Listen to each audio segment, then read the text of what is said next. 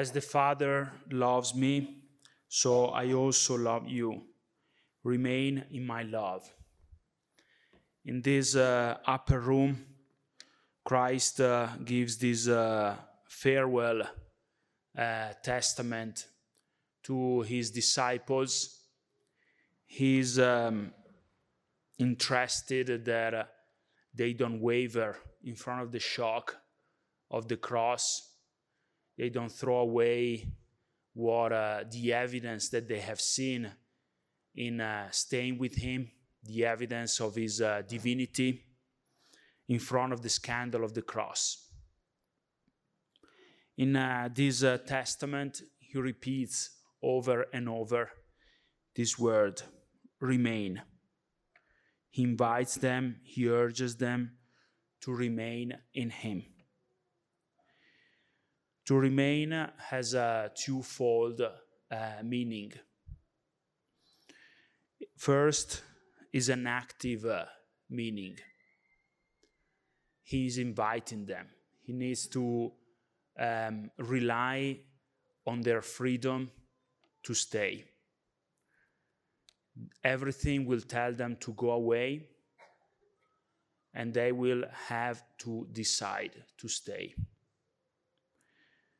When we experience um, difficulties or uh, even uh, the usual burden of each day, the ordinary, we feel uh, we find very very difficult to bet again that if we kneel before Christ, we may uh, gain life.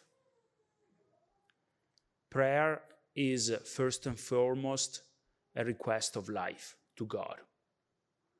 We are the only creatures in the visible world who have been given this uh, capability to be aware of uh, existence. We don't simply exist, we are aware of it. And we are aware that existence is given, the being is given. And we can, we can either receive it, welcome it, or reject it. So when we pray, we among at the bottom of all that we request, we ask for life.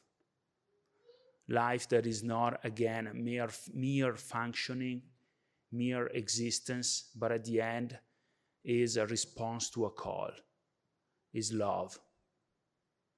We receive life, we want to receive love.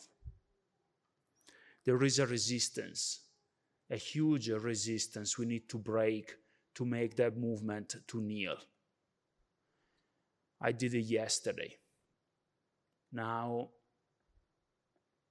there's something more urgent to do. I'll do it tomorrow. Now it's not going to work.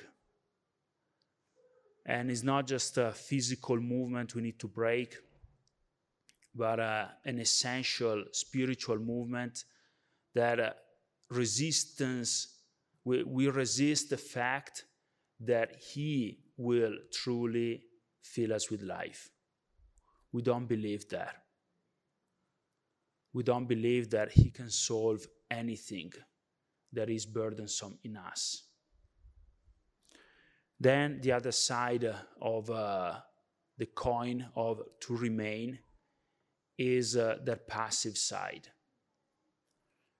To remain means uh, leave aside the worries of being in charge. Christ uh, gave us the image of the useless servant. We are called to cooperate. We are called to decide. Without our freedom, He cannot do anything. And yet, we cannot burden ourselves with the task of being in charge. He is the one that knows our intimate thoughts, our intimate needs, our fulfillment. He knows what we need. We just need to rest in Him. So, dear brothers and sisters, remain in Christ's love. As the Father loves him, so Christ also loves you. May this remain, um, be, stay as a protocol for each one of us. A protocol, um, a recipe for the ordinary day. If we remain in Him, if we remain in His love, we will bear much fruit.